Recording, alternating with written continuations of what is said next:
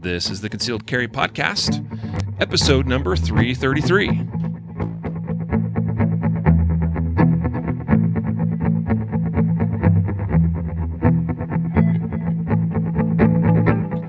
And welcome to the Concealed Carry Podcast, part of the concealedcarry.com network. I am your host, Riley Bowman. And uh, I don't have a co host with me today, but I do have a very special guest, Dave Spalding from Handgun Combatives. Hello, sir. Greetings. How are you doing? Doing fantastic, man.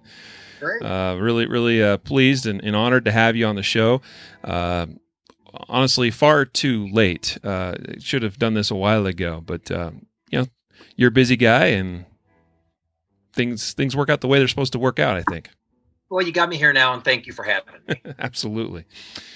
Uh, so today, real quick, people. Uh, again, yes, we're talking with Dave. We'll get into that momentarily, but a couple of quick sponsors of the show, and this is honestly, in full disclosure, just a bunch of self promotion. First of all, our our membership program, Guardian Nation, GuardianNation.com. I would just ask you go check it out. You can take advantage of 14 day trial free. Just just check it out. See if it's if it's for you. Great. If it's not, move along. That's all good. Guardian, uh, not Guardian Nation. You can go to guardiannation.com to learn about Guardian Nation, but to take advantage of the 14 day trial, go to concealedcarry.com forward slash 14 day, 1 4 D A Y. Um, other sponsor today is an honorary one.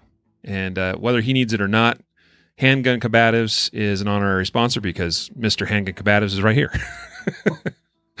so, so handguncombatives.com, that's where you can find Dave Spalding and his classes and uh, products in your store too. I was actually just exploring that last night, Dave. I, I don't know that I'd really looked that deeply in your store, and I went, "Holy crap, he's got a whole bunch of stuff in here!" Like, well, it's not it's not my store; it's my daughter's store. Fair, fair. My daughter, my daughter and son-in-law, my, my, son-in-law Darren, who also does all my marketing stuff. They sure. they run I um, I make a few recommendations here and there, but other than that, I'm not involved in it. Sure, sure, sure. Uh, but you know, I, I was really impressed. At uh, I was not expecting to find like Glock parts and all kinds of fun stuff in there. They, so they did a good job of selecting things that are actually useful because you know you go on some of these web stores and there's just like, well, who would need this or who would need that? But they they've got a small collection of things that are actually useful. Yeah, they come in yeah, I, I, agree. And you know, and speaking of useful, maybe maybe this would be a good place to start. So why don't we? I've got an interesting segue that we can do right here, and that would be let's talk about sights because sights are a critical component to any defensive hand handgun or, or defensive gun period uh, you got to have sights sights that you can see sights that you can aim properly or else your rounds are not going to go where you intend them to go. So that was one thing I was I was looking at. You had some sights uh, there in the store, and I was like, that's pretty cool. And and I also I read a, uh, an article too. Uh, you, you, were talking about Heinie sights, and uh, you know, and, and, and kind of what what you liked about the, about those sights, uh, which I ha- also happen to like that design as well. But let's talk about that a little bit. What are your thoughts, Dave? First on on good, like what makes a good quality, uh, dare we say, combat sight? Well, now we're talking about a combat sight. Yeah. Because if we're talking about what I would consider a combat sight, something that will use be used relatively close in a fast and furious type of event, then my feeling is is that the sight should have a colored front, it should have a pretty flat rear sight, and it should be able to be something that you look through quickly, truly flash on that color and depress the trigger. It's probably not going to be the kind of sight that you're going to want to stand back at 25 yards and shoot the black out of a B8 bullseye. Yeah. Because it's you know that's that's a different type of sight. And when people are selecting sights, you've got to kind of what is it you're looking to do? You know, well, I've got fiber optics on my sights, but those things are like pinpoints. Mm-hmm. In a situation where you're moving back and forth and you're bringing the gun up and you're trying to get just a visual reference on that sight, are you going to be able to see that little pinprick of red? Or are you going to want something that looks like a traffic cone? Now, traffic cone may be an exaggeration, I realize, but you're going to want something that you can catch because you're not going to get that equal height, equal light kind of a, a sight picture. You're just going to get a flash of something out there in your field of vision that tells you your muzzle is where you want it to be so you can depress the trigger. So, that being the case, I, I like a colored sight. I like a fairly flat rear sight. Um, tritium is fine. If you want tritium, that's okay. I'm not convinced it's critical. But I think you want something that you can find quickly, can use roughly, and quite frankly, actually utilize while you're staring at that thing which is trying to kill you. Yeah. Because, you know, all this rigmarole and scientific research, the eyes can't do this, the eyes can do this, and, and, and stress or duress. I think the biggest reason that, from all the interviews I've done, the biggest reason people don't see pistol sights in a close quarter situation is because they're looking at that thing which is trying to kill them. Mm-hmm. So yeah. you need to have something you can just flash on. Okay, there, my muzzle's lined up, press trigger. But I'll also clarify I think a good trigger is more important than good sights. Hmm. Yeah. Yeah, uh, I don't disagree with you there. Uh, and also, probably even more important still is how you work that trigger, you know, because uh, you don't have a good tr- trigger press, you're going to struggle even with the best of trigger. Well, and and that's why I it, it, you're not really pressing the trigger, you're depressing it. You, right. It's depressing it is defined as to apply a constant pressure to a breaking. And that's what you're trying to do with the trigger. You're trying to truly depress that trigger to the rear, getting the gun to go off without involuntarily using the rest of your hand. That's tough to do because eh, anybody that has thought about this realizes you got four fingers that oppose a thumb and the hand is designed to do this, not this. So when you're depressing that trigger and it's got snags and glitches or it's overly heavy, what's the chance that you're going to do something like this to try to get that gun to go off? And yeah. right there is the single biggest problem with shooting a handgun well. Yeah. Oh yeah, for sure.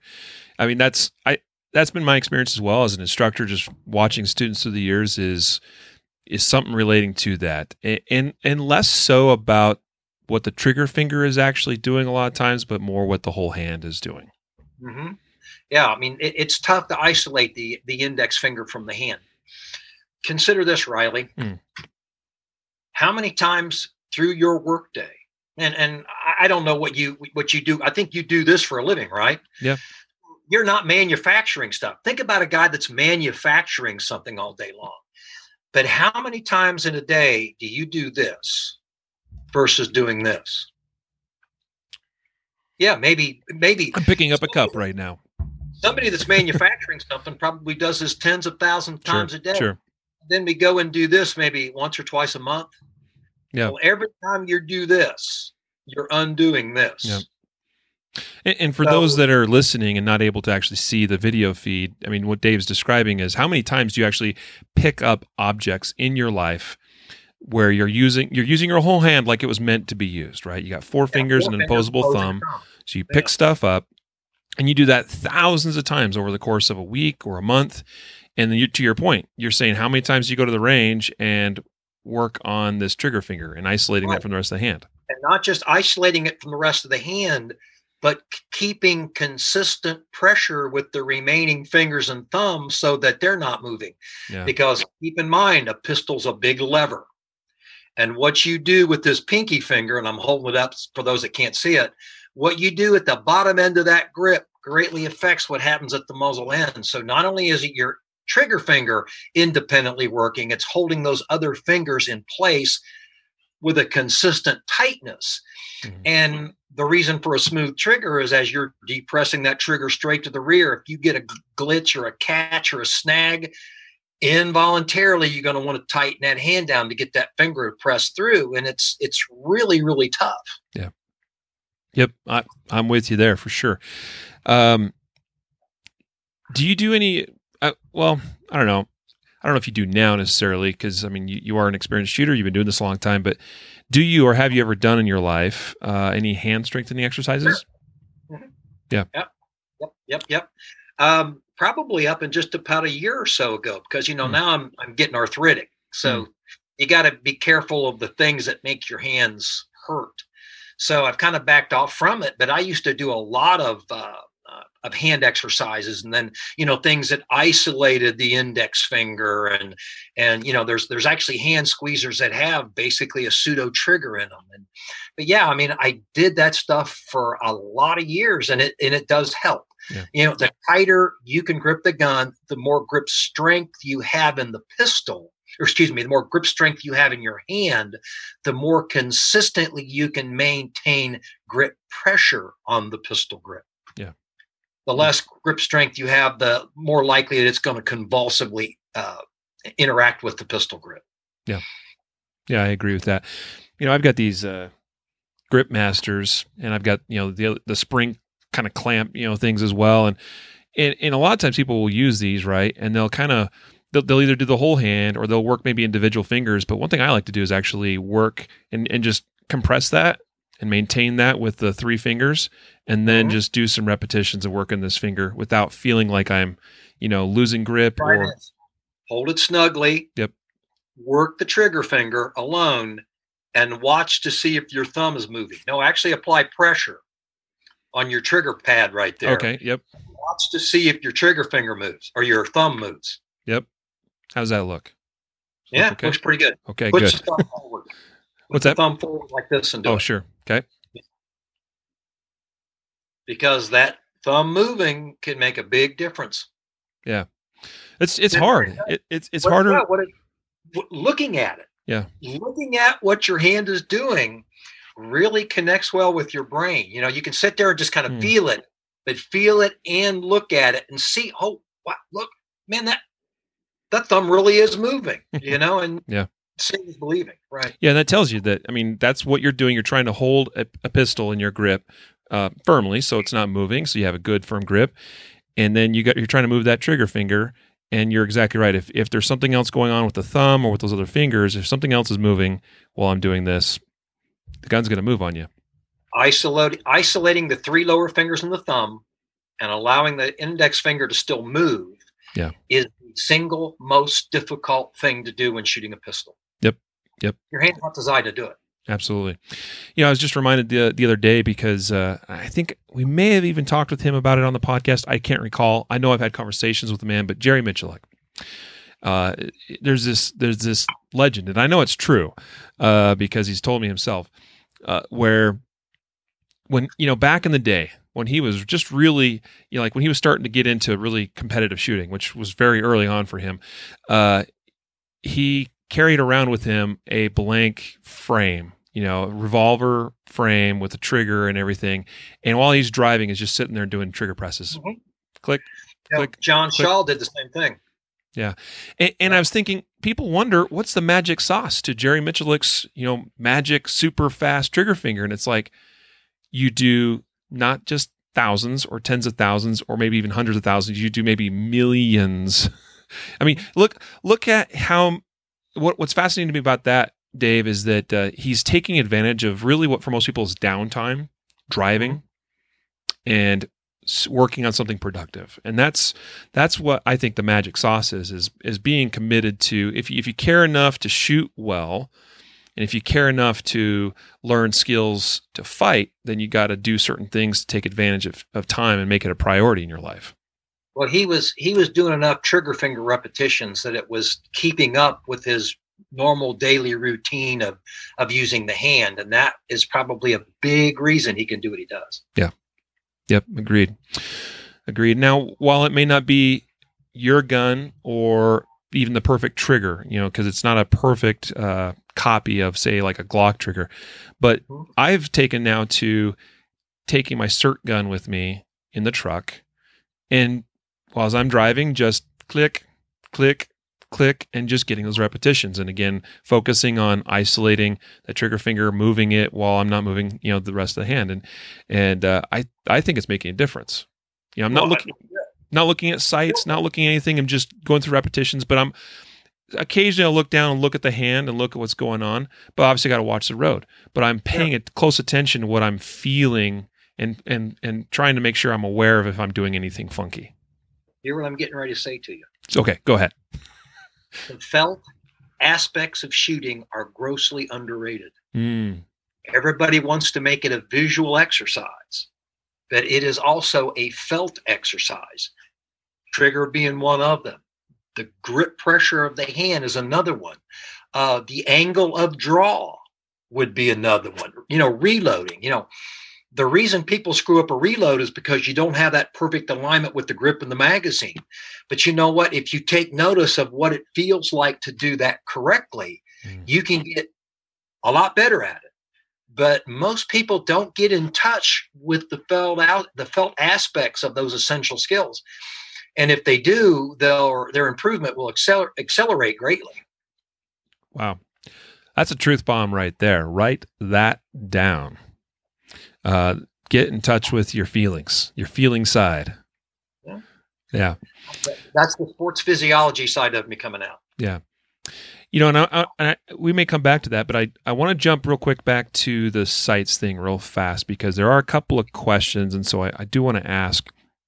Um, the one thing that I that I notice is I'm looking, by the way, at your sights that you have available for sale in your daughter's store. Uh, it, so you have the the so you have the cap sights, right? And really, what we mm-hmm. have is is a front dot that's high vis, you know, it's brightly colored, uh, and it's kind of squarish, uh, and then a rear notch that's also square. And I've I'm familiar with that with that sight picture, and it's a good one. It works very well. Uh, what I notice in using sights like that, you basically have blacked out rear, really bright front, is that you get really good contrast. And contrast, I think, is key because when your front sights and your rear sights sort of look similar or the same, then they're very easy to lose when you're trying to go fast or when you're under stress. Mm-hmm. So, contrast, I think, is key.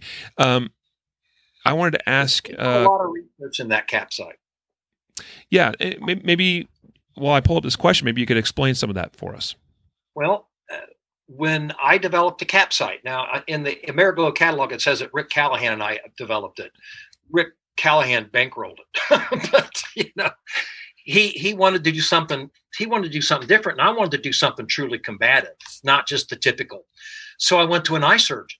Mm. And basically interviewed this fellow about what you can and cannot see under the duress of a fight. And, you know, there's a whole lot of malarkey out there about what you can and cannot do. And, you know, you want to be a little bit judicious when you're reading that stuff. But, you know, we sat down with an eye surgeon. And the funny thing was, is we met with him and I explained to him what I was looking for. And he kind of gave me some generalities of the eye and how it functions. And then the next time I met with him, I had a board. And basically, what I had is different popular sights lined up on it. Mm. And we sat it on a table and he got down behind it and he looked at one. And then he he looked at the next. And as he moved down, you could see on his face that he had this look of befuddlement. And I finally I said, uh, Doc, what are you seeing? And he says, Well, if I understand what you just told me or about sighting a pistol, is that you want to have this equal height, equal light thing. So basically, you want to have an equal spread on both sides and you want it to be straight across the top. And I said, Yes, sir. So you're basically taking straight edges and 90 degree angles and aligning them. Yes. Why do you have round objects on it? I knew that. uh, tradition mostly. He says, well, it's optically confusing. How do you expect to line up three round objects and make them line up straight edges? Well, as soon as you say that, you think, well, that makes a ton of sense. So the front color should be square. So you put a square in a square. And that's where the cap sight came from. It's a square and a square. Now we have different configurations of the rear. Um, I originally wanted just a flat black rear sight, but our beta testers because of all this long distance shooting that everybody wants to do. You know, they want to shoot at 50 yards in the event they have to confront an active shooter and all this kind of stuff. Well, they wanted a way to align it at distance. So we put a little line underneath it. And we basically told people take the front square, turn it into a rectangle.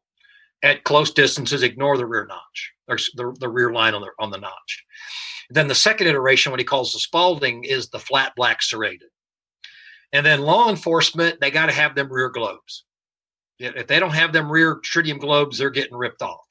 So we made a cap LE version, but they all use the square front sight in a square rear window. And that's the reason for it is a square and a square.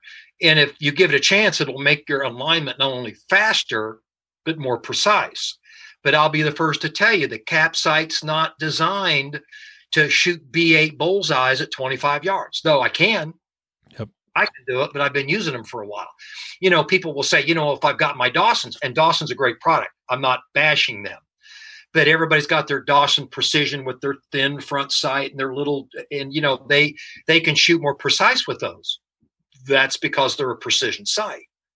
Um, try to do a 15 to the third with the the Dawson and and tell me that it helped you. Hmm. Know what I'm saying? Yeah. So you know, it depends on what you're looking for. You know what you're looking for in a pistol. Yeah. So um, we do have what we call a a a cap P, a cap precision. It's got a narrow front cap sight and then a very narrow rear window on, on the rear sights for people that want to try to do that. So, but that's what the cap sight was intended to be. And then the colors we went with that safety chartreuse, that lime green color first, because we had seen a report. I believe it was Miami Dade Fire Department. They did a research study wanting to find out what was the best color for fire trucks and things like that, because people tended to be ignoring their red fire trucks in traffic. And there was a concern that people had gotten too used to fluorescent orange because it was on every traffic cone everywhere, and people just started ignoring it. And that chartreuse color was the thing that jumped out at most of them. And if, if you've seen now lots of traffic signs and hunters vests and stuff are being done that safety chartreuse. So that was our original color. Though there were still a lot of people that wanted the fluorescent orange, so we we did that too. Mm-hmm. Yep. Tell you that color, you, you, you can't miss it. It, it's a it's a fighting sight. I mean, yeah. combative application pistol sight. It's it's it's yeah. not the it's not intended to be anything else. Yeah. It's intended to be used, you know, 15 yards and in very very quickly. A true flash sight picture where you may be staring at the person trying to kill you, but you bring the gun up in your eye target line. You get a flash of color and depress the trigger. That's what it's intended to be almost like a mini red dot sight without the mini red dot sight. Yeah. This is an interesting question. So I'm going to ask this. I, am pretty sure I know how you'll answer it, but uh, but I've never heard this asked before. So we got to throw it out there. It, are there sights that are better or easier for cross-eye dominant people? Wow. That's what I said. I was like, wow, I that's an interesting probably question. A, probably a mini red dot sight. Yeah. Because you don't have to get your eye in that really small alignment with a with a set of iron sights. Uh, as you know, with a mini red dot sight, you do have some degree of play within that TV screen. So that may be a little bit easier to use, provided the shooter understands that the red dot does not have to be in the direct center of the screen that dot could be all the way over to the left but because it's parallax free press the trigger. Your your muzzle's on target. So that being the case that may be something that will be easier to do because they're they're trying to turn their head you know and get that non-dominant eye behind it. They may that may give them a little play. Yeah. Yeah no as far that's as, as far as irons not that i know of. Yeah yeah, because I mean, you have to see the irons the same way you would if, with your if you're not cross-eye dominant. You got to see the front sight the same way in the notch. Yeah, like this SRO from Trijicon I'm playing with. It's big. There's a lot of room for a little, you know, for a little play in there. So when they turn their head and they're trying to get that that non or that uh, that uh, dominant eye that's not on the same side as their shooting hand, trying to be verbally, visually descriptive for people that are listening. Um, there's a lot more play in that dot and that big round screen that may actually work for these people. Yeah. Unfortunately, it's an expensive option. Yeah, it is. And and you still obviously need to be familiar with traditional use of sights and should Sure. have backup sights. Uh, or at least a, a reasonable way of of aiming that pistol in a in a in a backup type you know scenario, provided that dot that dot goes down. Now it was interesting, Dave. Speaking of dots, uh, you had a J point on your Glock in the class I took with you. What about about a, month, about a month ago now? That's sideways. Yeah, and, and you, sideways. and you you talked about it been on that gun for 14 years, Mhm. which is impressive, I might just say. Uh, you know, understand though, I'm not punching it up against wood barricade and dropping it on concrete and stuff like that. So, Right. Yeah. Yep. Yep. But uh, you know, just to, just to kind of make that point, like it is technology, and it can and will fail at some point. You're a big believer in not tempting Murphy, or at least Well, it was an interesting because it really wasn't a failure Right. like we think of it. I mean, everybody talks about mini red dot failure and they all picture this dot just going down and they automatically shift to their iron sights. Well, what happened to me in that class is it just went right a little bit. The red dot was still there. Why would I shift to my irons? Yep. The only reason I could tell that it had shifted, if you recall, was that sand range that we were on.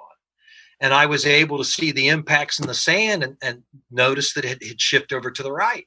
So when I got the little dial out and I clicked it back over, it was right on, but it literally just went right. It Yeah. went sideways a little bit. But you know what? You wouldn't notice that in a gunfight. Yep. You got to keep fighting though. Right? Yeah, yeah, you really, really do. But uh, it was an interesting experience for me. And then the idea that you automatically shift to your irons, well, you know, as long as the red dot is there, why would you do that? Because you're going to trust that dot. Well, it's still it's still being projected. Yep. And let's face it, you know, I was shooting at an eight inch circle at 14 yards. Um, would I have still hit a guy in the chest? Well, maybe it may have been a side or periphery hit, but it wouldn't have been the hit that would have been, been incapacitated. And that incident there in uh, in Fort Collins has made me think a lot about mini red dot sights. I'm not I'm not opposed to them. Yep. You know, I'm not telling you don't do it, uh, but I'm I'm giving them more serious, uh, not consideration. I guess thought's the word. Yeah. Uh, I'm still, I'm still playing around with them and stuff like that. So, um, because your failure in your red dot may not be the failure you visualize. Yep. I'm right there with you because that was also very interesting to me to see and to consider, you know, to think about that very thing that as long as you're seeing that dot in that window, you're you're probably going to keep trusting that dot. Well, I have a dot. I'm going to keep pointing, you know, putting dot on target and pressing the trigger. But if it loses its zero like it did with you, Mhm. uh, that that would be very challenging. In fact, I would say, in, virtually, I mean, impossible for you to under stress in an active gunfight to recognize anything at all about it that anything's wrong. You would just probably keep going. You would Um, continue to use the dot because it was there in your vision. Yep. Oh yeah, I, I if if it goes blank, well then you okay. I need to come up with another option. Yep. But why would you come up with another option if you think it's still functioning? Because it was just a click, but it was enough that I was no longer hitting where I needed to hit. And as we both know, you and I both know, if you want to get any kind of rapid incapacitation with a pistol, it's a pretty small defined part of the body. Yep. So you need to be able to trust that it's that it's on. So that was an interesting little discovery for me, and I gave that a lot of flo- a lot of thought flying home from that class, and a lot of thought since then. Yep. Same. Because Same. the J point's back on. Yeah. I clicked it back, and I've used it since, and it and it seems to be on now. Hmm. Yeah, So you know, it- it go sideways. Yeah, that, and that's interesting, and you know, and it makes you wonder if it will uh, do it again or not. Uh, if it was a fluke, uh, and some people I'm sure listening, well, that's why we shouldn't use red dots on our on our pistols. Let's cut that thing some some some slack. It's been on that gun for 14 years. been on that well on that slide. Yeah, Yeah, it's been yeah. on that slide for a long time. But you know, um, I've had rear fixed sights come loose. I had it Sure. happen this past week. I had a sight just it it had been on and off the gun a couple times. It still seemed snug, but it was 95 degrees. I had just put 500 rounds through this gun pretty fast. That slide probably got hot, and it literally shifted off to the left side. And you know what? I did notice it right away. Mm-hmm. I just noticed suddenly I was shooting over to the left and I stopped and actually looked at my gun and there it is, the left side of the dovetail. Yep. So it can happen to fixed sights as well. Yep. And how many Glock front sights have you seen go by? Fly off, yeah. Yep. Or I've I've seen sights on other guns that have just completely come off. So I mean, you shoot enough and you spend enough time around people with guns, you will see that sort of thing happen eventually. Uh, what's your advice to someone that's in a gunfight and they either lose their sights or the ability to shoot accurately because of a of a shift in impact? You mean if the red dot shifts? Any, anything. What if oh, what if, if your rear sight moved again, like you were talking earlier? And if anything shifts, well, it's going to depend a lot on the distance involved. If yep. if it's inside that normal ten yards or so of a pistol fight, I would just use the Jim Cirillo reference the rear silhouette of the gun. You know, just look at the rear square and and go to work because that's going to be the best thing they can do. Um, yeah, keep up on the sights. Just ignore them because they're they're no use to you anymore. Yeah. So some sort of a, a, rear slide silhouette kind of a reference, or or just hope for a body index shot. You know, a, a, yep. a literally a point shooting. I'm not going to call it instinctual because there's nothing instinctual about shooting, but you're probably going to have to point shoot. Yep. Yep. And, and I would argue that uh, oh, your your skills really ought to be at a level where you can reliably point shoot out to seven yards, maybe even get decent hits, you know, at 10. If if you've got a good if you've got a good trigger and good trigger control, like say a Taran Butler, hmm. you'd be surprised how far out you can point shoot. Body index shoot, uh, you know, uh, felt index reference, whatever you want to call it. Uh, it works quite well, but it's not something that's done instinctual. You have to work on it. And quite frankly, I do. I both sight and point shoot. You know, I, I practice them both well, know, I put it in that category of people often ask, you know, like what should I be focused on or what should I be looking at when I'm shooting at various distances? And I think, you know, the, and you hear a number of instructors and, and, trainers use this type of verbiage, see what you need to see. And, and what does that mean? Well, when I'm at three yards, I don't need to see my sights at all. Even at five yards, I don't really need to see them terribly well uh, I need to see that my gun is somewhere in my vision and that it's on top of that that point that I'm looking at on that on that target. And you start getting further out, well, then you start maybe needing to pay a little more attention to front sight and rear notch. Well, it's geometry. You know, the yeah. further you are from the target, the more precise you're going to have to be. But you know, inside most close quarter pistol fight distances, um, you'll be able to point that gun real well, provided you depress that trigger without you know, you know, opening and closing and squeezing that grip because that's what's going to move the muzzle, yep. not your inability to see the sights. Yeah. Yep. I mean, I think sighted fire, if, if at all possible, is the way to go because it does reassure you that your muzzle is pointed where you need it. But if your sights went flying or you felt that you couldn't trust them, then some sort of a body index shot is what you're going to need to take. Well, that'll uh, never happen to me. spe- speaking of speaking of Taran Butler and his amazing uh, body indexing, uh, I'm familiar with a video where he it's on YouTube. You, folks can go look it up. Where he draws out of that holster, he comes out and drills a plate rack at I don't know ten yards, seven yards, something like that from, from the, the, hip. From the hip. Unreal. I mean, he's got a lot of years of practice in Absolutely. it, but it can't be done. I mean, uh, you know, sighted fire is the only way to go or point shooting is the only way to go. No, it's not the true. It's a mix. It's a mixture. If we're doing true combative pistol craft, it is a mixture of the two. Yeah. Yep.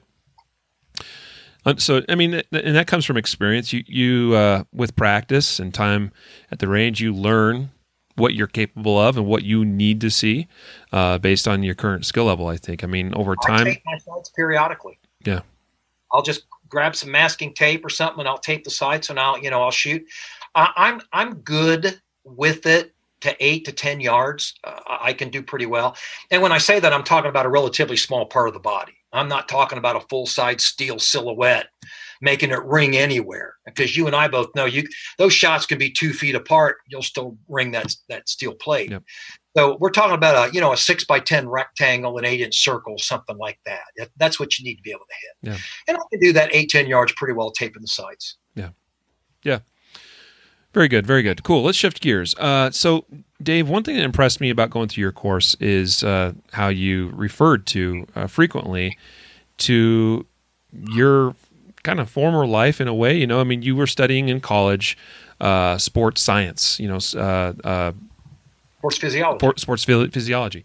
So, so tell us. You know, what what impressed me about your reference to that is in a very simplistic but evidence based way you you you linked that to why we should do things certain way ways why we should train certain ways uh, because it goes back to human physiology well you know i i went to college on a track and field scholarship and like most scholastic athletes you want it to go on forever. So what do you do? You become a coach.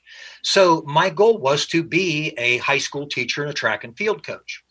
And it actually came in very handy because all the adult learning theory stuff that I got when I was in college has translated nicely to doing firearms training.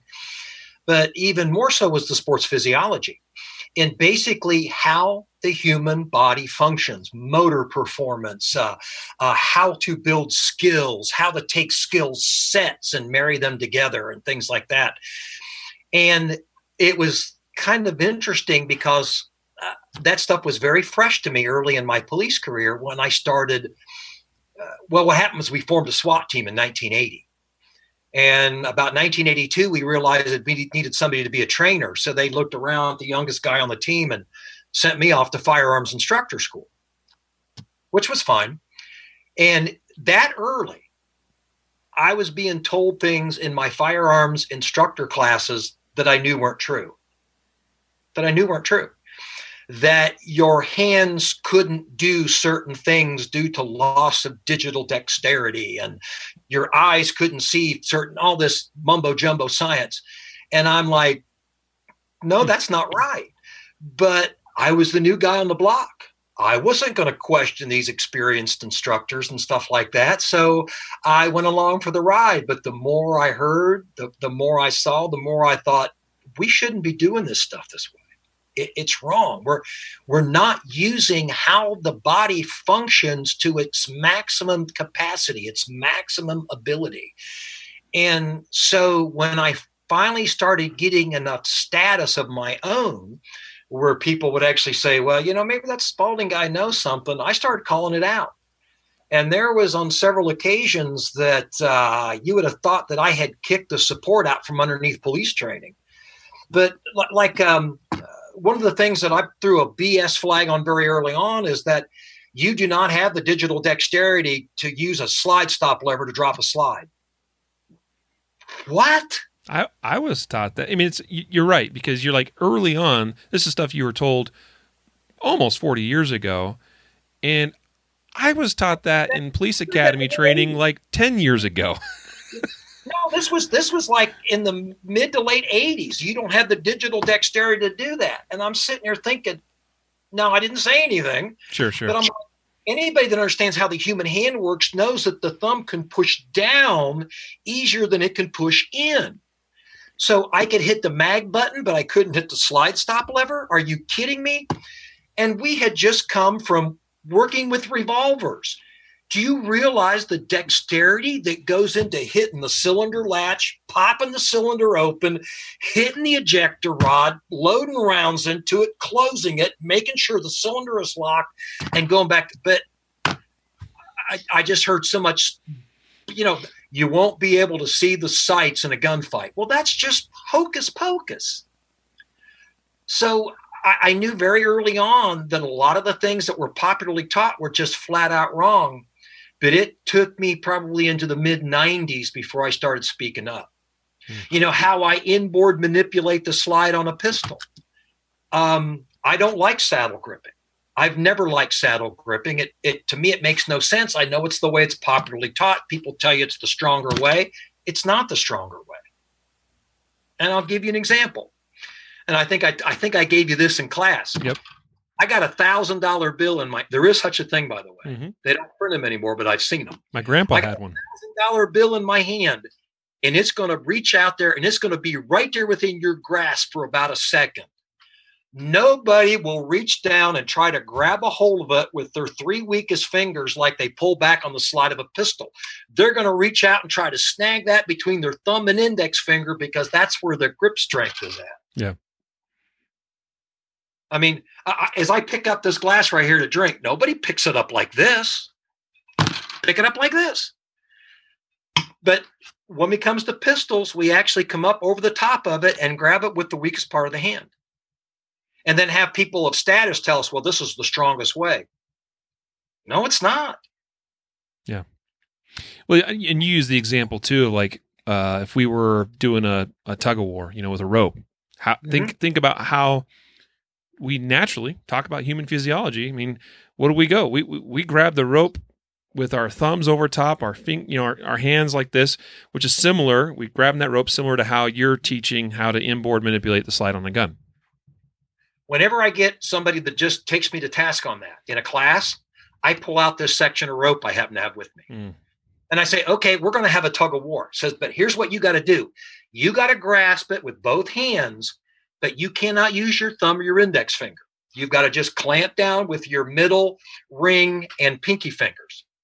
I, on the other hand, am going to use just my thumb and index finger. Mm. Ready, go. Now, who do you think wins that? Yeah. Yeah, you and do, of course. They, they look at me and they go, well, well, well, uh, uh, uh, and then they get flustered and they walk off. Yeah.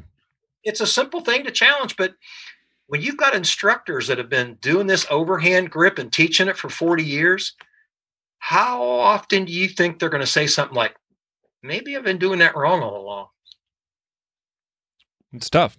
It's yeah. it's tough to get it. So I'm going back to what I learned in my first like legit training courses, which was basically post academy type, you know, uh, handgun courses.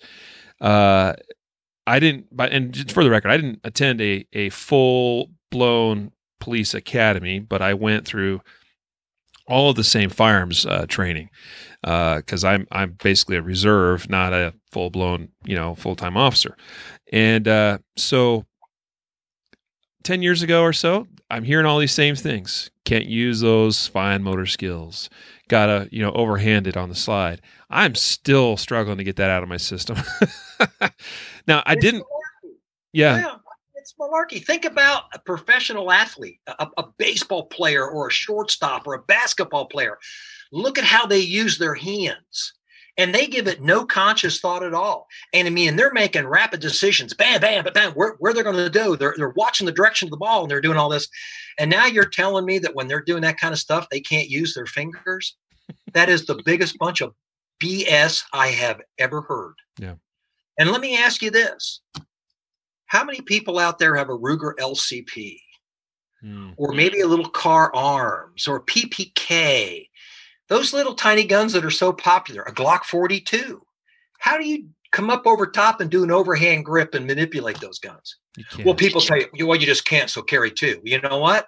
If you turn the gun inboard and grab a hold of it with your index finger and your thumb, I can do all the same manipulations with a little pistol as I can a full size pistol. Yeah. And I actually did it on an episode of Ruger's television show when they had it. With an LCP? Yeah. It was an episode dedicated to the LCP. And um, I basically said, "This is how you manipulate a Ruger LCP." And I cleared a double feed, and I cleared a, uh, you know, a, a stovepipe, and did all kinds of stuff by just turning the gun inboard, basically turning the gun upside down, letting the stuff fall off, but grabbing a hold of it with my thumb and index and my middle finger. Hmm. Yep. Because you you don't. I mean, you may only be grabbing hold of the little LCP slide with your index finger and your thumb. But that's enough grip to pull back on it. Try to do that with just your ring and your pinky finger alone against the, the heel of your hand. Tell me how well that'll work for you. Yeah. Well, and again, we're talking about uh, firearms with recoil springs that are 16 pounds, 18 pounds at the max. You tell me you can't pull 18 pounds if we were in a tug of, tug of war with your thumb and index finger? Well, sure you can. I mean, again, if if, if I yeah. held out a thousand dollars, no one's going to reach out and try to overhand grip that and snatch it out of my hand. they're going to reach out and they're going to try to grab it with their thumb and their index finger because they'll get better grip on the bill. You know what I might do, Dave, is I might grab your wrist with one hand like this in a C Mhm. clamp and then reach up and take that bill out of your hand. How about But that? you know what? You're grabbing the hold of my wrist with your whole hand, including your index finger and your thumb.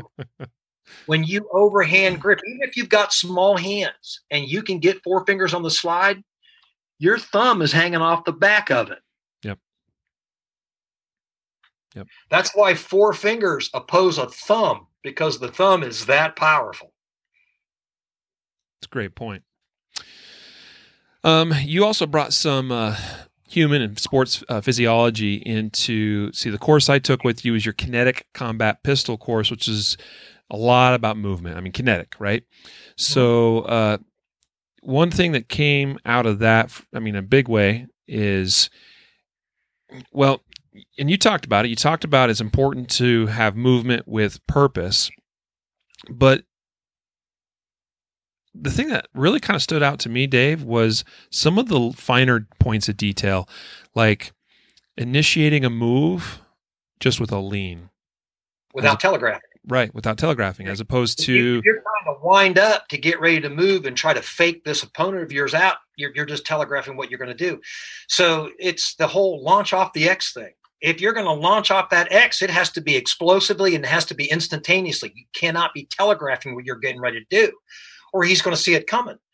And then when you do decide to stop and shoot, you have to stop instantly. And as soon as that motion stops, you've got to be deploying that pistol. So there's some coordination there of your upper body and your lower body because basically you move from the waist down, you shoot from the waist up, and you have to put the two of those together. And you'd be surprised how many people will move quickly and try to stop and tip over because they don't grasp how to shift their center of gravity in such a way that it brings them upright, ready to shoot. And that's basically the stuff that we teach in that class. It's it's basically the same way a shortstop would move to snatch up a ball and throw it. It- The physiology is the same. What I've done is I've just taken it and applied it to pistol craft. The, the whole concept of in a gunfight move, in a gunfight, what's that mean? You know, does that mean like you you turn on the lights in a room and the rats all scatter?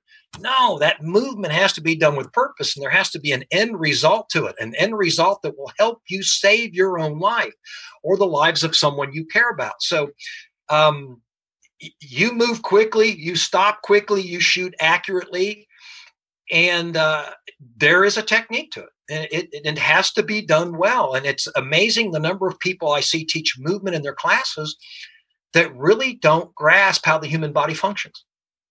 Yeah.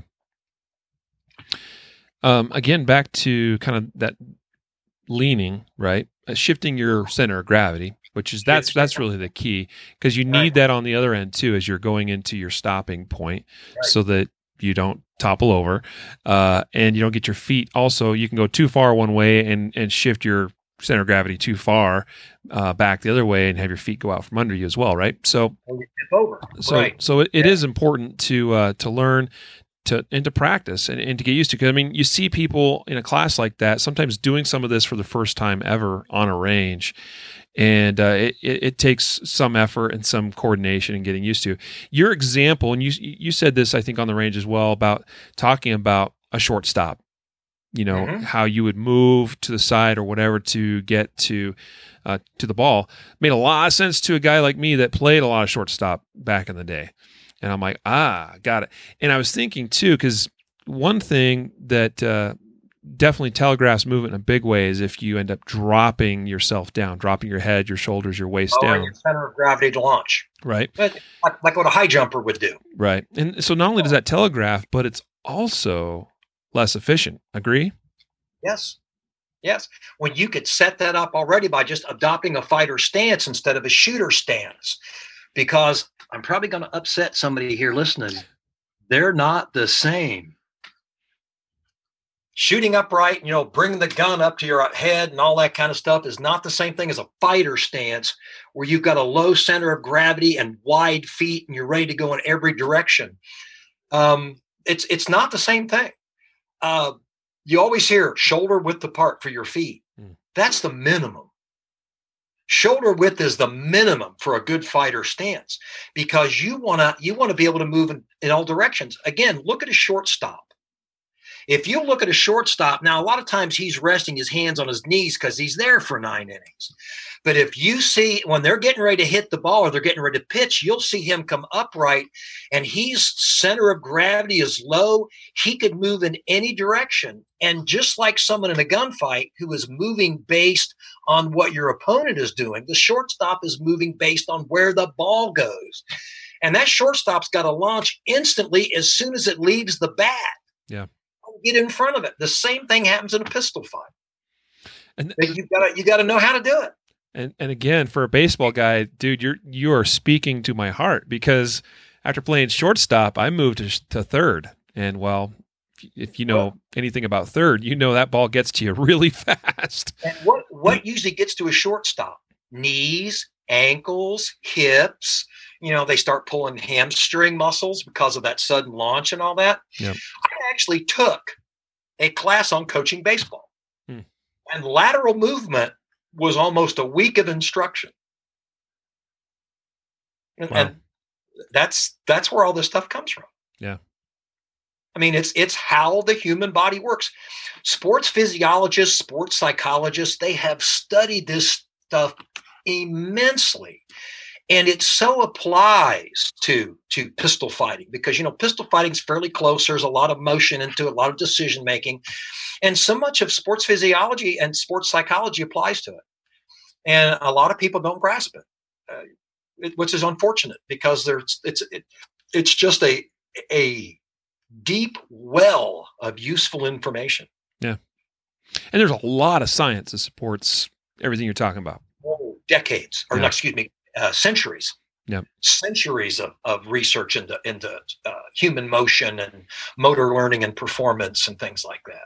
Yeah, and I think some that, of the best research is from the 1950s, mm. but it was proven to be fact. They've never redone it again because we know this is right. Mm. Yeah, that would be another great place to uh, segue. Uh, you, you and I enjoyed a couple of meals together when you were here in Fort Collins, which I was very very thankful for. Uh, and we, we, spent, we ate drank together. Yeah, hard to believe. Yeah. Uh, well, you, you, you drank the good stuff. I, I I had a water or a coke or something, but uh, good behaving. God bless you. I had a designated driver though. yeah, indeed. Um, so speaking of research and backing things up with with history and evidence. Uh, things obviously do t- change over time, but not not everything changes. I mean, like like we just got, got done talking about how the body operates, how it moves. Like nothing's changed about that in millennia, uh, as far as like how it actually works. What we, what we understand about walk, it. Not yeah. as long as we want walking upright. Yep. It's, it's all the same. Yep. But uh, we spent some time talking about your research, particularly in your early days, into gunfights. And I don't know how much that comes into play or how much people really understand uh, about you in that regard, you know, as far as how much time you have actually spent talking to people that have that, had to fight. what handgun combatives is. See, handgun combatives just isn't the name of my book or the name of my company. It's a, it's, I consider it a philosophy, a methodology. Hmm that that um, I have put into these classes, and I document why I do it. But those interviews, which started in 1976 and went up until about four weeks ago. Now, the frequency at the interviews isn't near as, as intense. When I was still on the job and talking to people regularly, and, and I, I, it was pretty frequent. Since I've retired, it has slowed down some, but I still get a chance to sit down and talk to people. But what I heard in those interviews has greatly impacted how I go about it. And then my own personal experiences, which I have a few, I am a victim of my own experiences, mm-hmm. uh, dovetailed with those interviews is a big, big factor in how I go about teaching handgun combatives. Um, I people ask me how many interviews you've done. I, I never really counted them. It's been hundreds you know, which is like, you know, compared to uh, uh, John Correia with his, I don't know how many gunfights he's watched on video, it sounds like a small amount. but you know, I traveled to these people and I sat down with them and we talked for a. So there was there was more involved in that, but um, it was a wonderful way to age. And I mm. got the. I mean, you'll never replace sitting down with somebody who was at was at Bastogne in World War II, what people call the Battle of the Bulge. And he's had 50 years to reflect on what happened to him. And then he sits there, you know, by a fire and we talk about it. Just those types of reflections and that type of feedback is just invaluable. You'll never get it, you know, watching a video. Mm-hmm.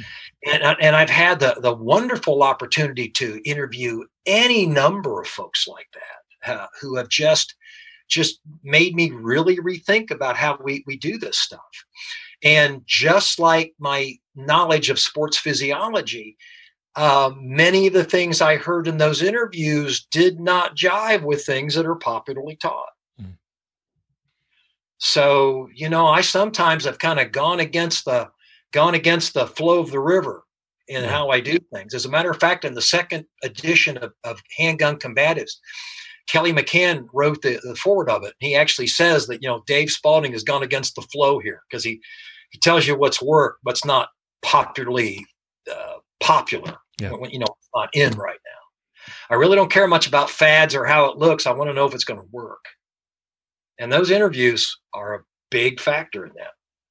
Yeah you know, and I, I our second meal together uh, that evening, I kind of treated that for myself as my own interview of you, and uh, I came away with a lot of food for thought, brother. I mean, I was just I was thinking pretty deeply for uh, for a number of hours afterward. I got home and my wife and kids were happy to see me. And the kids got to bed, and I was still sitting there just just pondering some of the things that uh, that you shared with me, and I appreciate that. Well, uh, I, am gratified. I mean, you know, um, you and I are never going to agree on everything. You know, if we both agreed on the same things, one of us is unnecessary. Sure. You know, so, you know, but, but the the fact that I got a person of your caliber to think about something uh, is is what I do as an instructor. You know, you may not adopt everything I teach you, but if I got you to stop and ponder it, then that's a good thing, don't you think? Oh, I agree. Absolutely. Absolutely. And even, you know, there's, uh, even if there's something that maybe I don't fully, completely adopt, I don't forget it. Uh, it meaning it's, it's there and I'm still, it's still, uh, there's a lot of value in, in having the different perspectives. I mean, I'm sure you experienced that as you interviewed all these, you know old old timers world war one world war two vietnam and and the, of course on the law enforcement side i'm sure you you encountered things where this guy did this a little differently than that guy and that guy did that differently than that guy. They both still work they're both still here talking but there's still things like we you know we can take and we can learn from both experiences. Mm-hmm. absolutely. Uh, overwhelmingly one thing that came out in all those interviews over these decades was simplicity. Hmm. You don't want any of this stuff to be complex. You want it to be pretty simple and straightforward. If it requires a lot of human movement, a lot of motion, there's a good chance it's going to fail. You want it to be pretty simple and straightforward to perform. Yeah. Another thing that I've learned, and you've heard me say this time and again, you want to keep the gun between you and them. if at all possible. You don't want it up here doing, you know, rolling over here or do you want to you want to keep it between you and them in that combat corridor. And that's one of the thing, one of the lessons that really came home to me.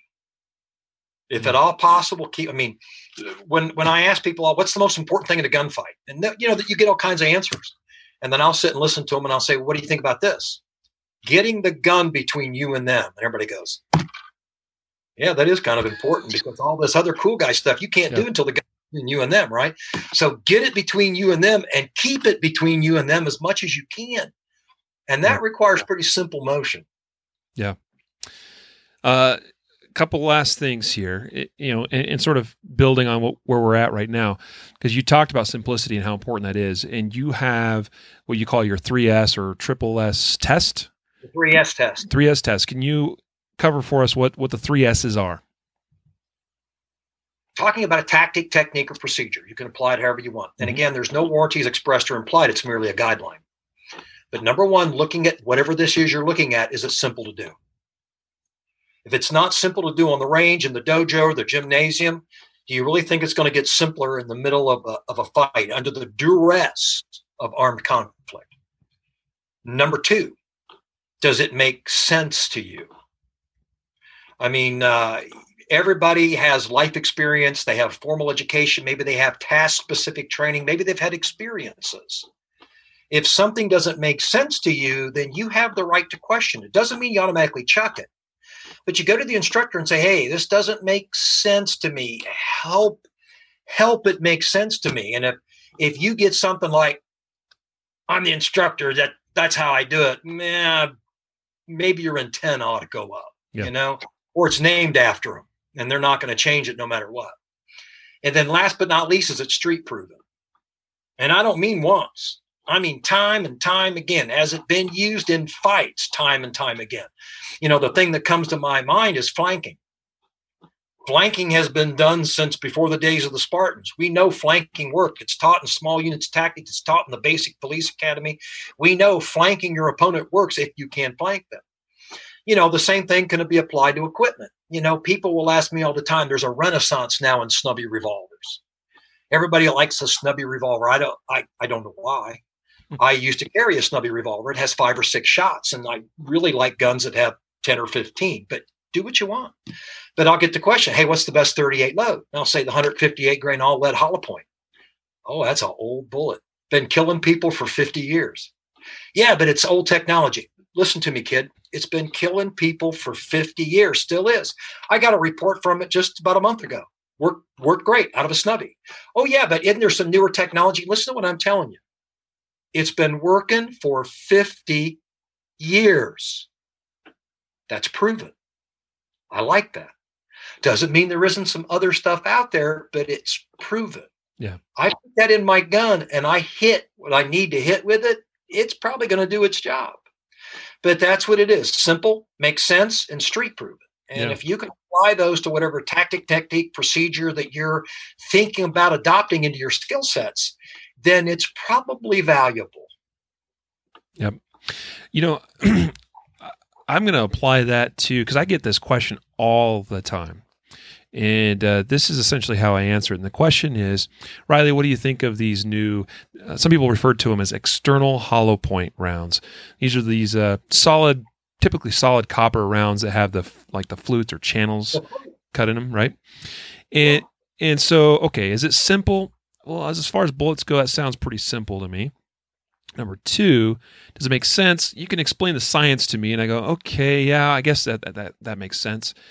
But I I don't know where where I'm at on these things. But what I what I do know, and I come to that third thing that you just talked about, there's not a lot of history with these things out on the streets yet, and until they're what's that?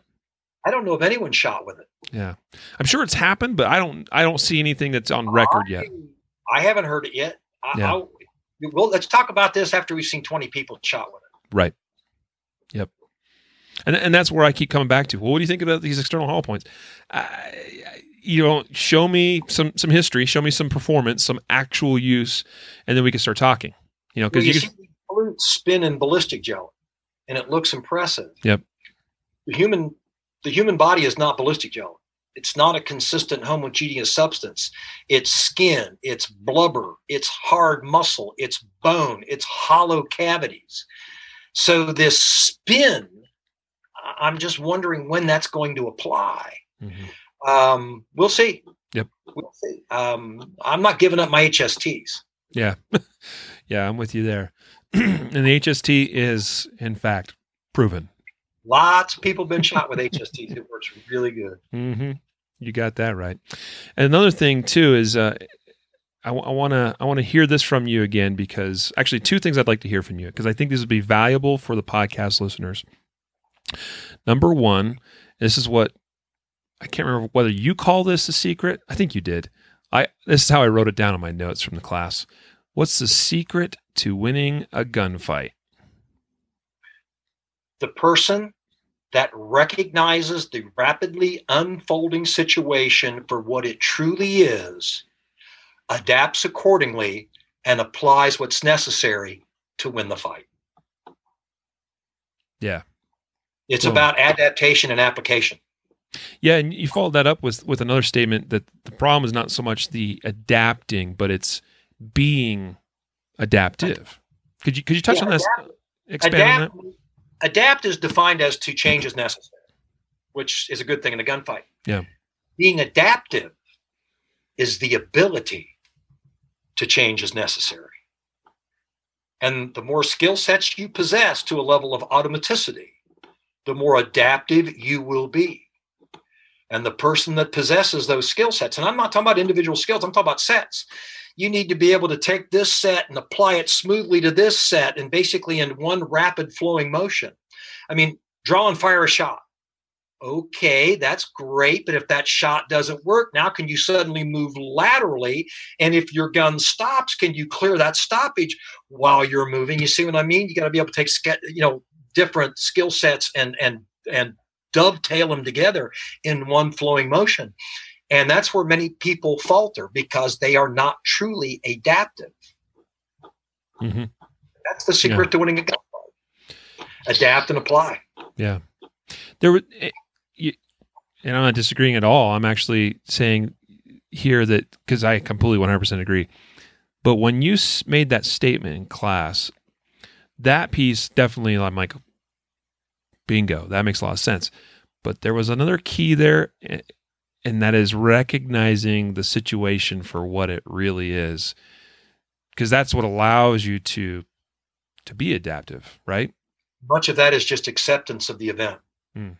You're yeah. not, oh, this isn't happening to me. Is this really a fight? You know, it, it's more of, uh, you know what? I knew this could happen, and here it is, and I know what to do. Yeah. And that's a kind of a paraphrase of Jeff Cooper. You know, it's the peace of mind that Jeff Cooper used to talk about. Mm. But you know, you're accepting what's going on. You recognize it for a threat, and you act accordingly. And that uh, is a taller order than many people really understand. Mm-hmm. It, it really is, especially in a in the real world. I mean, I could think of several instances that are caught on camera. Most of these being law enforcement, of course, where you sense that the officer is maybe a little bit more behind in that fight than he should be because he has failed to recognize the situation that's actually before him. Well, one of the things that's kind of sad about law enforcement, and, and not this is not just the current generation, this is my generation of law enforcement too. But the number of people that are wearing a badge that think nothing will ever happen to them this yeah. won't happen to me. I'm never going to get into this situation. I'm not going to get into this gunfight. Every time I give somebody an order because I've got that big badge, they're going to do what I say. And then for the most part, they do. And then that one time doesn't happen. And they do not recognize it for what it truly is. And they get their ass whipped or killed. Yeah. That's that's a sad reality for sure. And and and you know who those guys are and I know who those guys are. Uh, if you've worked with them, you you recognize those people pretty fast. Yeah, yeah, yeah. And, and, of course, applying that across to the civilian context, because civilians, I mean, we, we don't live in that world every day of having to interact with with people and situations that are rather uncomfortable and difficult. Uh, so the great thing about the armed citizen is they can leave. Yep. You know, the cop is duty bound. He's yep. he's there. You know, he may step back and call for backup, but he's there. Yeah. And we should absolutely, given the chance, get the heck out because how many problems would be avoided? Yeah. I mean, um, the, the, Central Intelligence Agency has what they call the hierarchy of threat management avoid, evade, and counter only if necessary. But avoidance and evasion is the way to go. You, you don't have to be in a fight. Don't be in a fight. Yeah. And even the law enforcement officer, there's no obligation to stand and get yourself hurt or killed because you can't win the fight. Back off and then get back up and come back. Yeah. Get that person later. Um, the old tombstone courage or John Wayne syndrome, some of the things it's been called over the years, uh, it does exist. And unfortunately, it, it exists with people that don't have the uh, the wherewithal or the skill sets to actually back up what they believe they're capable of. Mm-hmm. Yeah. The Dunning Kruger effect does exist. Yeah, absolutely does. Well, uh, Dave, you know, I and I sense just by comments that we've received here on Facebook from a lot of viewers, uh, people really thankful to you for making your time and uh, some, some time available today to do this on the podcast to talk with us. A lot of uh, excellent comments here about uh, people uh, really enjoying the content today. Well, I, am glad of that, Riley, and, and for you, anytime. I, you know, as you know, I turn most of these down. Yeah.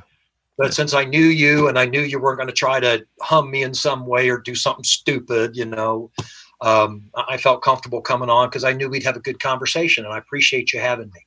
Yeah, man. No, thank you. Seriously, it, it goes both ways, and and I'm honored, and I feel uh, uh, much obliged. Um, real quick, folks. Uh, Dave is winding down his training schedule. 2020 is uh, is is up on his website. You should go check it out. Uh, those classes will fill whether whether we do anything or say anything on this podcast or not. So really, this I'm saying this because I want our listeners to have the opportunity, if possible. Uh, go to Dave's website, handguncombatives.com. Just scroll down, you'll get to where his calendar is and everything, and uh, find something that's near you or that you could travel to reasonably. Because if if you think it would be worthwhile for you to to train under Dave Spaulding, then uh, your your your opportunity to do that is is getting a lot uh, shorter and fewer and a lot less options. So, yeah, I, I don't want people to think that I'm lazy. It's just that uh, the idea of living in airports and hotels it just is not very appealing. Yeah. And uh, I'm getting to the age where I just don't want to do it anymore. So uh, uh I, I'm I'm very blessed in that regard. Like you say, I've only got three classes that are still available for this calendar year. And in those three classes, there's only eight slots left. So the 2020 schedule is what to look at. And I've had some of the hosts for some of the early classes, January, February, March, tell me that they're filling. So uh, I, I'm very, very appreciative of the people that are signing up for classes. I'm very appreciative of my of my students because you know it's not about me; it's about the student. Always has been, always will be. Yep, that's great, man. And, you know, and, and regardless of what people uh, think of you or or what their impression of you might be based on uh, things they've seen in the past or interactions or articles or whatever it is. Uh, that's one thing that really stood out to me, uh, Dave, was how um, you know because you you are direct and you do have a very non BS approach to saying things how you believe them to be true and and and back it up in many in most uh, in virtually everything that you can with evidence uh, so I think some people probably hear what you say and go, "Man, what a jerk!" Like because you're you're challenging their cognitive dissonance. You know, you're you're you're really challenging their their paradigms. Um, but uh, here's what I will say: on the range, sir, you are a professional through and through. And I've trained under a number of instructors and uh, many other great instructors, but you very impressed me with how professional you are and also how committed you are to the student and not just being there because it makes you feel good about yourself. You these people are are paying me hard-earned money. They're giving up their time. They're traveling there. Um, man, I, I owe them 110%, and that's what I want to do. I think uh, if, if you might, if I may address this, I, I think mm. that part of my online image is that I really don't understand online. uh, you know, the whole Facebook thing and the social media and YouTube and all that. I, I really don't get it. I, I, the way people talk to one another. You know, I mean, people say things on on the internet, and and I know from long personal experience what they've just said is wrong, and it's going to get somebody hurt. So I just say it. Yeah. It's not that I'm like trying to be a jerk on the internet. I I just say it. And you know, I'm not really good at nuance. So when somebody puts something type words there, I take them at face value. And if it ticks me off, I ban and delete them. Where, hey man, I was just kidding with you. Well, I didn't get the joke. so I, am not really, I'm not really good at that stuff. But I, I am blunt. Yep. But it's it's all for the student. It's not about me. Never has been. Yeah. Well, I think as evidence of that, just the fact that uh, that that you are winding things things down. I mean, like if, if it really was about you and your ego and, and your persona and your your legend, your legacy, uh, you, you would probably keep doing it. But you've got a lot to be thankful for. You got a wonderful family, uh, and the, you're you're spending more time with them, and you're looking forward to spending even more time with them. And I commend you in that, sir. Well, I mean, family's everything. Yeah. Um, nobody's going to have on their tombstone he was a famous firearms instructor but they may have on their tombstone that he was a father and a grandfather and a and a friend and things like that. So it, it's all about how you want to be remembered. Um, it doesn't take much these days to be a famous firearms instructor. It seems like all you got to do is just have an online presence mm-hmm. and you know a whole bunch of followers. But a whole bunch of followers doesn't mean you've got good content to teach people in class because you know as ken hackathorn says there is such thing as entertainment mm-hmm. but not necessarily training. Training is preparation for the most serious deadly few seconds of your life. And just because you feel good or like the way you look when you do something doesn't mean it's preparing you for that. And if it's not preparing you for those moments then you're wasting your time, your money, and your energy. Yeah. Yeah. You know, and if somebody, you know, playing the guitar for you on the YouTube channel excites you and you want to go take their class, great. I mean, you know, or or whatever other crazy thing I've seen over the years. But look at the guy that is giving you information, and there's a bunch of them that is giving you information that may save your life. Yeah. Because you know, this is all about shooting well enough to save your life or someone you care about. Yep. Well, again, Dave, uh, man, thanks so much. Uh, it's always a pleasure chatting with you. Uh, maybe we'll have to do it again. Uh, you say you, you, extended the offer, so uh, I will uh, probably take you up at that on that at some point. Sure. I mean, if, if after we hang up here, if people aren't throwing tomatoes and stuff at you like that, uh, get back with me, and I'll be glad to come yeah. back on and talk more. There's just all kinds of, of, of, stuff out there we can talk about. Absolutely. The only thing I won't talk about is I won't disparage other people. Yep. But beyond, because I know a lot of people like to do that. I won't do that. But if you want to talk about how to get better with your combat pistol, I'm always available. Awesome, man. Well, I appreciate that. So we'll, uh, we're gonna bid you adieu and. Uh, folks, again, uh, give them some love. Uh, check them out at handguncombatives.com. Uh, check out the training schedule. Uh, maybe maybe consider buying some products from the store, supporting not only him but also his family, uh, which is cool. And uh, and I like that. I like small American family-owned businesses. So.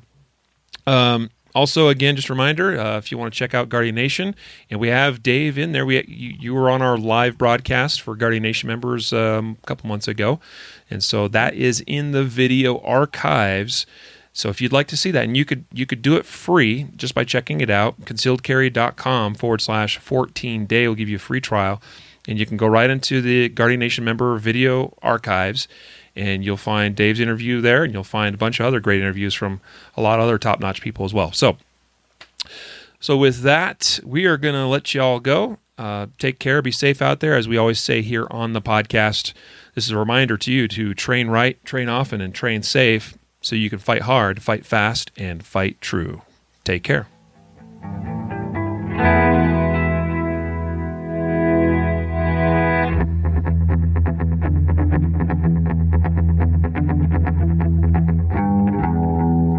Laws vary from place to place, and we encourage listeners to seek local legal advice to understand applicable laws. The Concealed Carry Podcast, Concealed Carry Inc., ConcealedCarry.com, and their affiliates strive to share insights and stories about firearm related incidents and laws, but things could be different where you live, or laws may have changed by the time you listen to this. We cannot be held liable for your actions based on the information shared in this podcast.